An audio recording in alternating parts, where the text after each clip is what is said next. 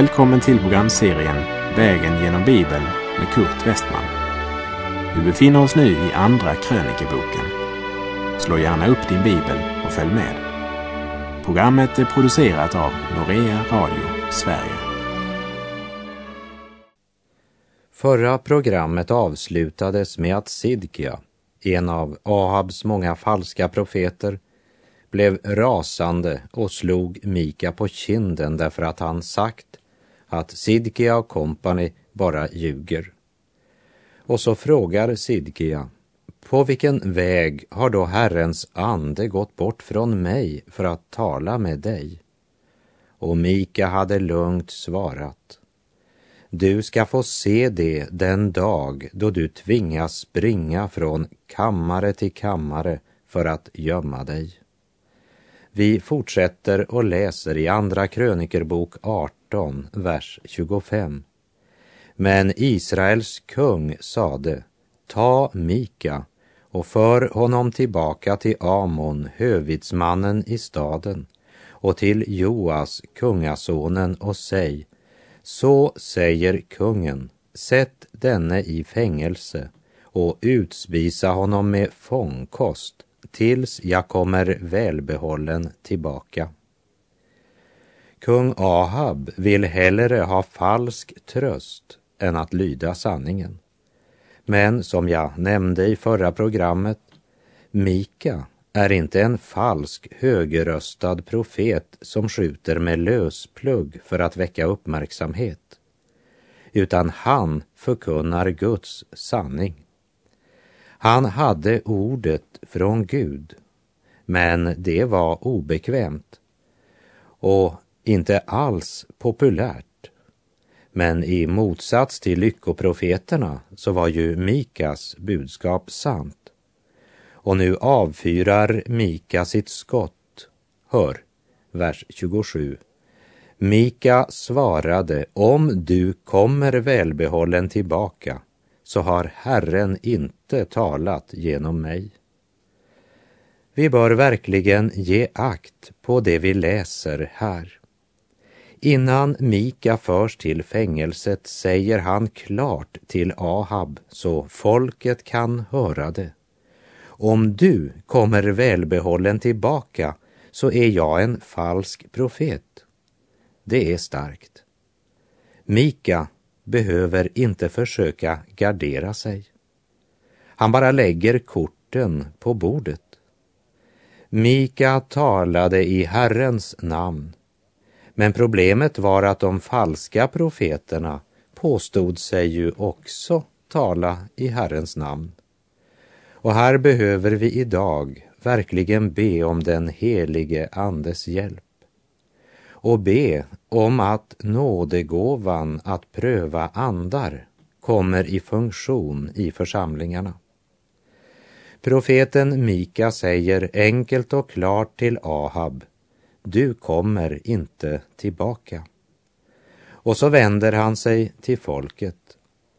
Ahab kommer inte att vara här, men ni kommer att vara här.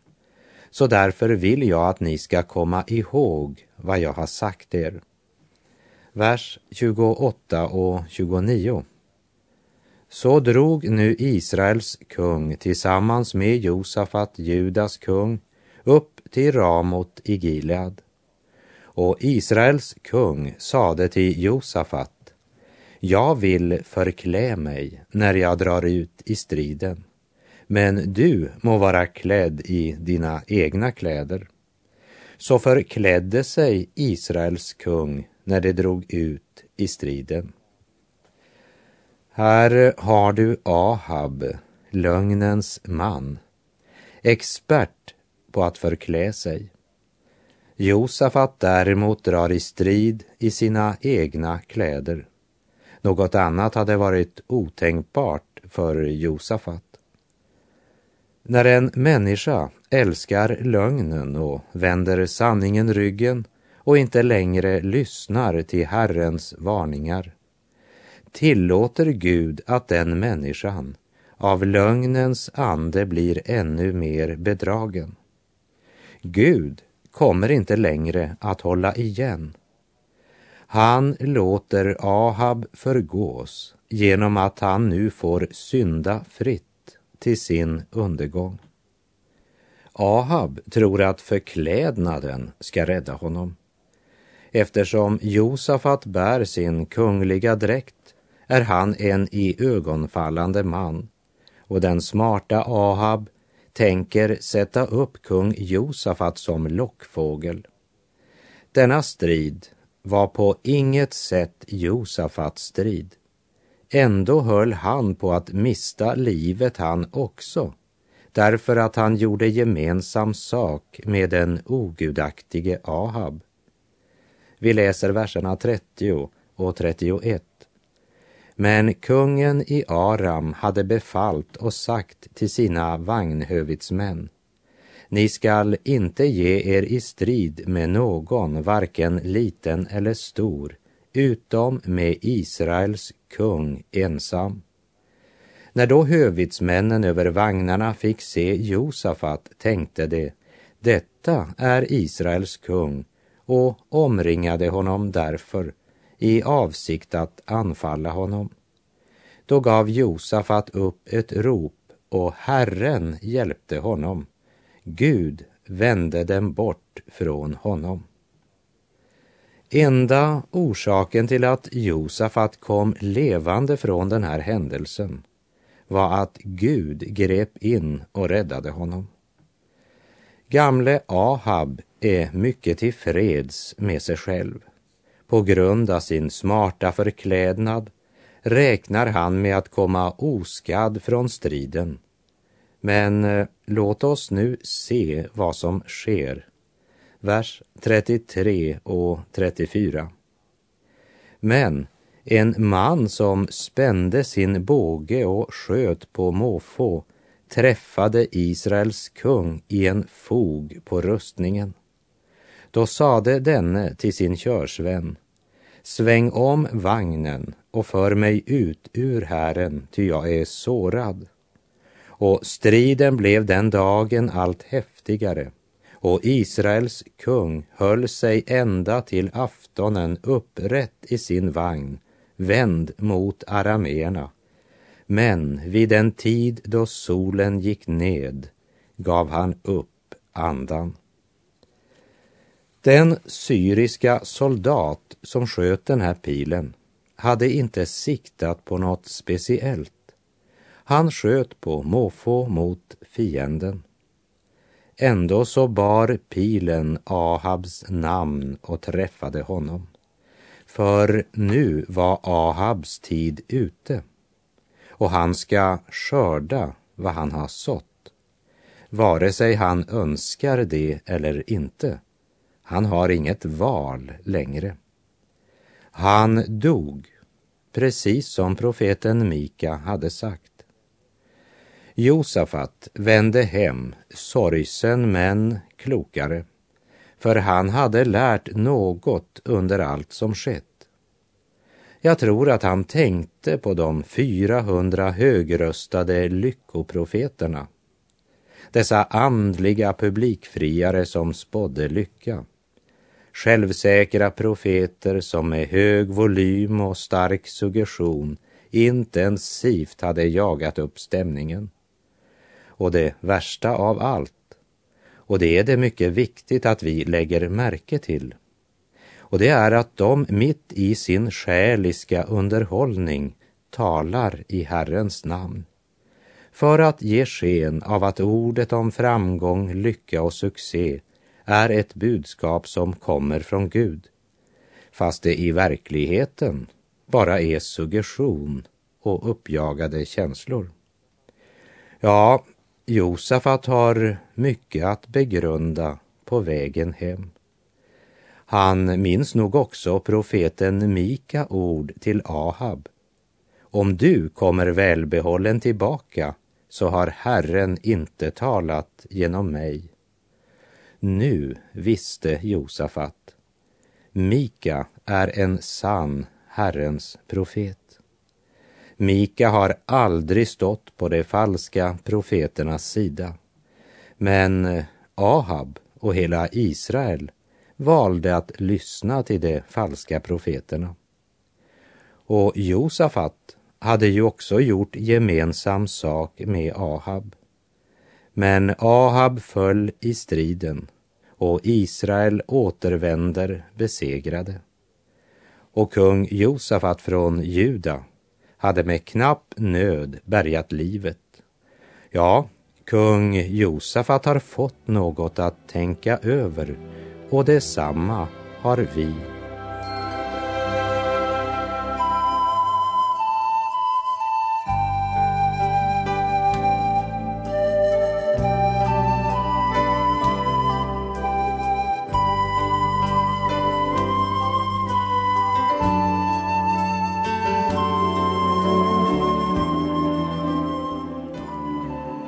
Kung Josafat är på väg hem från det gemensamma projektet med den ogudaktige Ahab. Josafat har med knapp nöd bärgat livet. Ahab är död. Andra krönikerbok kapitel 19, vers 1 och 2. Men Josafat, Judas kung, återvände välbehållen hem igen till Jerusalem. Då gick siaren Jehu, Hananis son, ut mot kung Josafat och sade till honom, skall man då hjälpa den ogudaktige? Skall du då älska dem som hatar Herren? På grund av vad du har gjort vilar nu Herrens förtörnelse över dig. Ska man då hjälpa den ogudaktige? Ja, det är en bra fråga. Eller som Paulus uttrycker det i Andra Korinterbrevet 6.14. Gå inte som omaka par i ok med dem som inte tror. Vad har väl rättfärdighet med orättfärdighet att göra? Eller vad har ljus gemensamt med mörker? Josafat hade verkligen gått i omaka par med Ahab. Men här är det något som jag verkligen vill att du ska lägga märke till. Gud sände inte siaren Jehu till Josafat innan han gick ut för att alliera sig med Ahab och Isabel. Vid den tiden sände han inte något budskap om att han inte skulle göra gemensam sak med den ogudaktige Ahab och Isabel. Josafat var en man som hade börjat söka Gud. Han gjorde sina misstag och Gud tillät honom göra denna erfarenhet med Ahab eftersom Gud skulle lära honom något genom detta.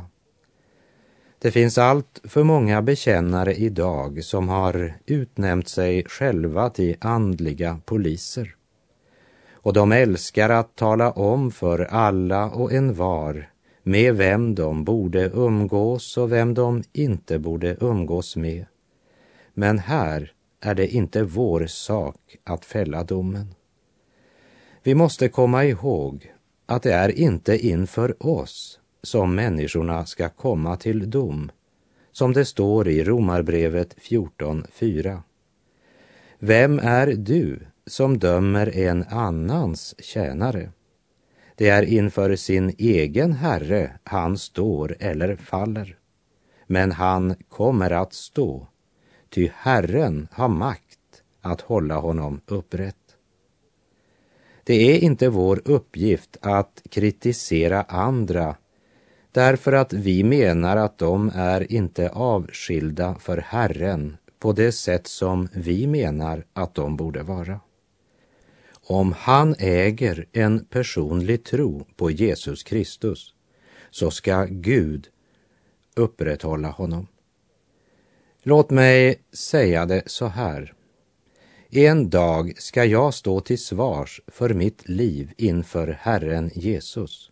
Han är min Herre, inte du. Och på samma sätt är inte heller jag din Herre, utan Jesus. Kristus är din Herre och inför honom ska du svara räkenskap. och det faktum att jag ska svara för mitt liv inför levande Gud ger mig mer än nog att tänka på.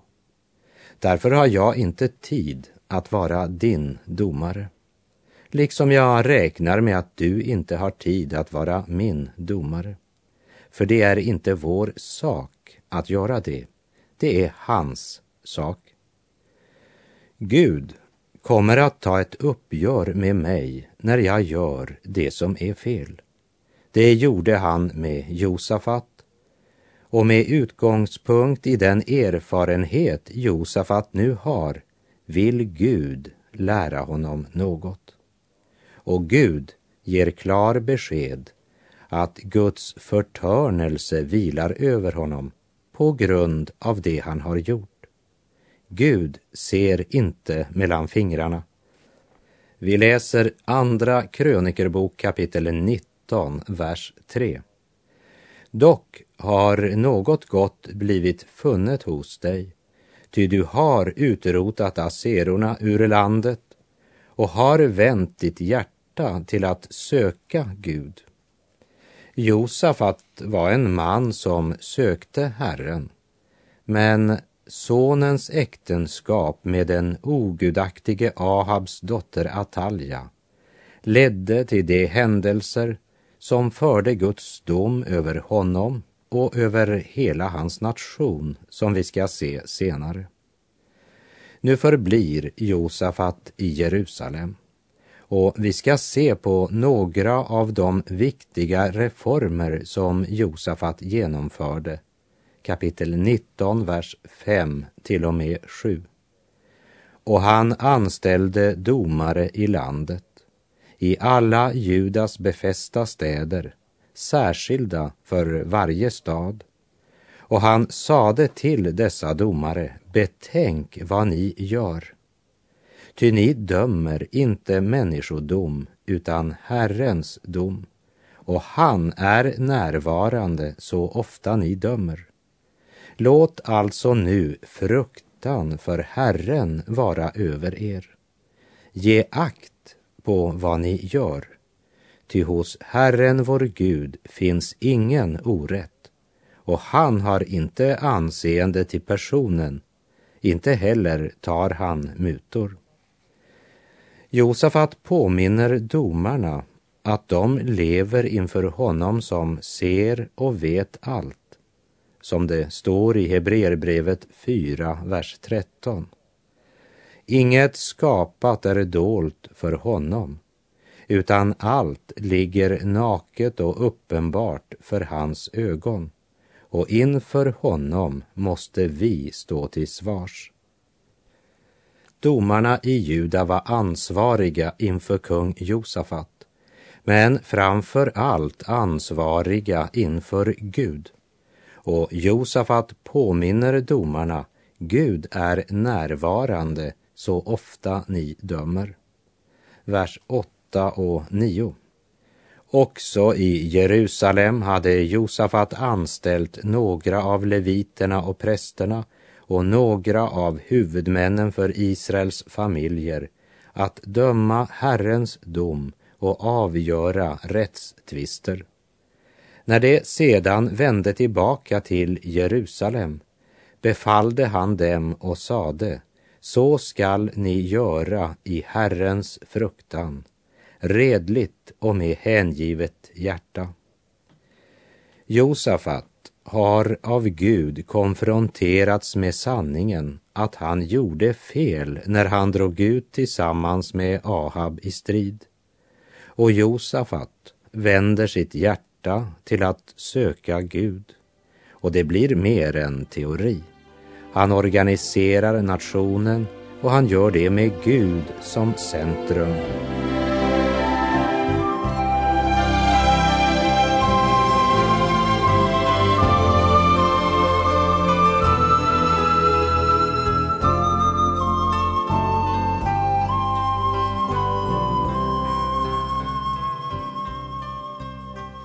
Kapitel 19 i Andra krönikerboken avslutas med att Josafat nu vänder sig till Gud och uppmanar folket att söka Herren. Nationen organiseras med Gud som centrum för allt. Men det betyder inte att man därmed är problemfri. Andra krönikerbok kapitel 20, vers 1 till och med 3. Därefter kom Moabs barn och Ammons barn och med dem en del av ammoniterna för att strida mot Josafat. Och en man kom och berättade detta för Josafat och sade, en stor skara kommer mot dig från landet på andra sidan havet, från Aram, och det är redan i Hason Tamar, det är Engedi. Då blev Josafat förskräckt och vände sin håg till att söka Herren och han lät lysa ut en fasta över hela Juda.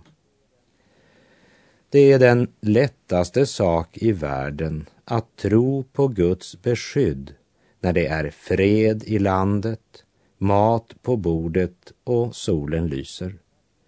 Men trons verkliga seger är att förtrösta på Gud och bara på honom när allting ser hopplöst ut. I sin nöd söker Josafat Herren och utlyser en fasta över hela Juda. Här gäller det var och en enskilt. Och hur reagerar man i Juda på Josafats utlysta fasta? Ja, vi läser vers 4. Och Juda församlade sig för att söka hjälp hos Herren. Ja, från alla Judas städer kom man för att söka Herren. Också folket söker hjälp hos Herren. Från alla Judas städer kom man till Jerusalem. Och från vers 6 har vi Josafats bön som han ber i Herrens hus. Herre, våra fäders Gud, är inte du Gud i himmelen och den som råder över alla hedna folkens riken? I din hand är kraft och makt, och ingen finns som kan stå dig emot.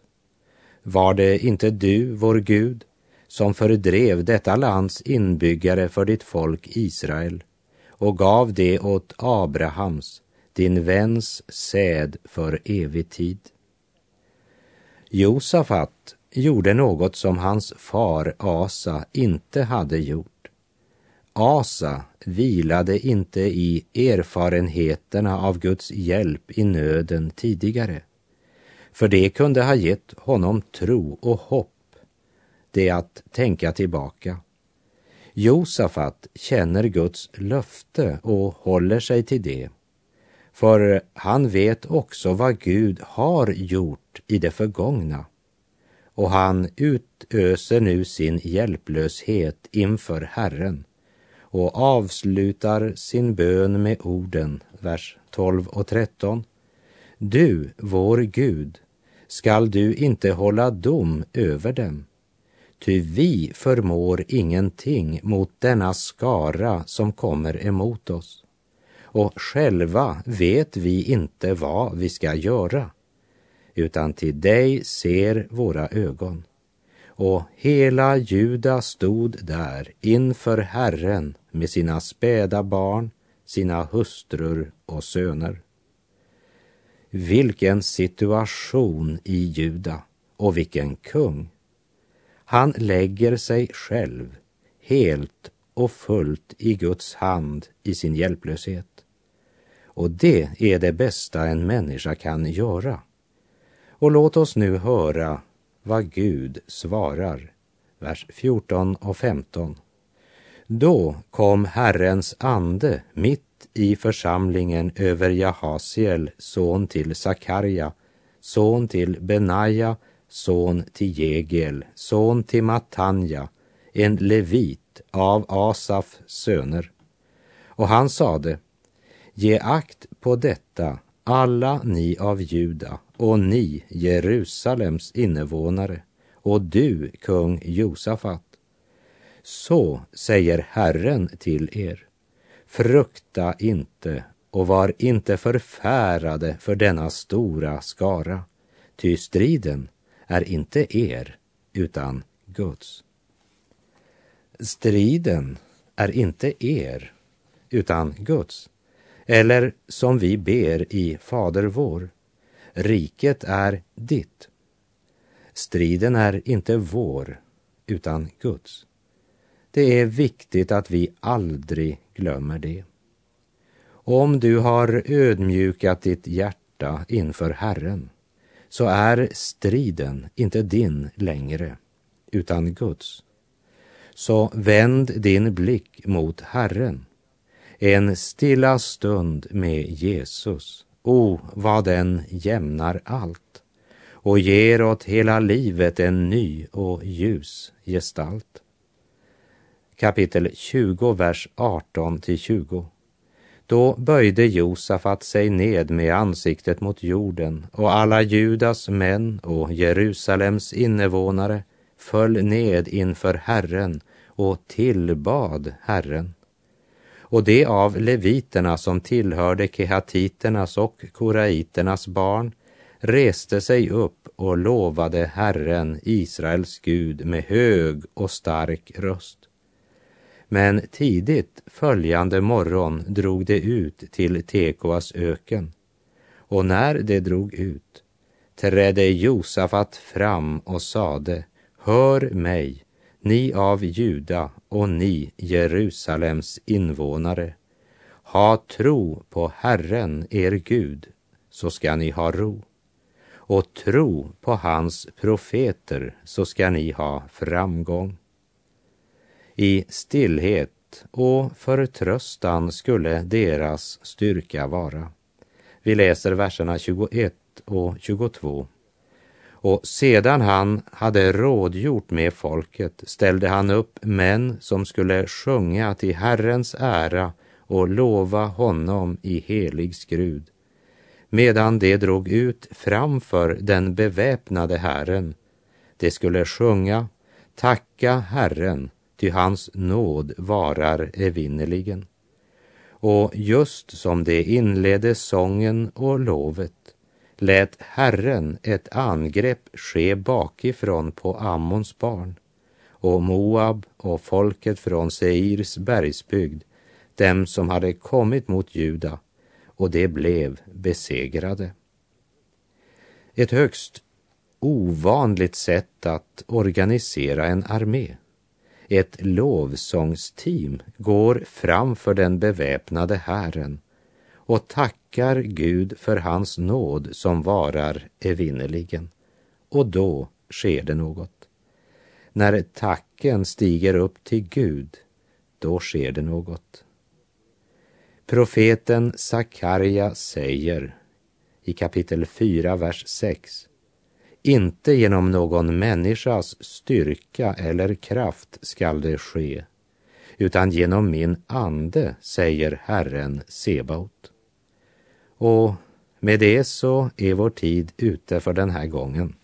På återhörande om du vill. Herren vare med dig. Må hans välsignelse vila över dig. Gud är god.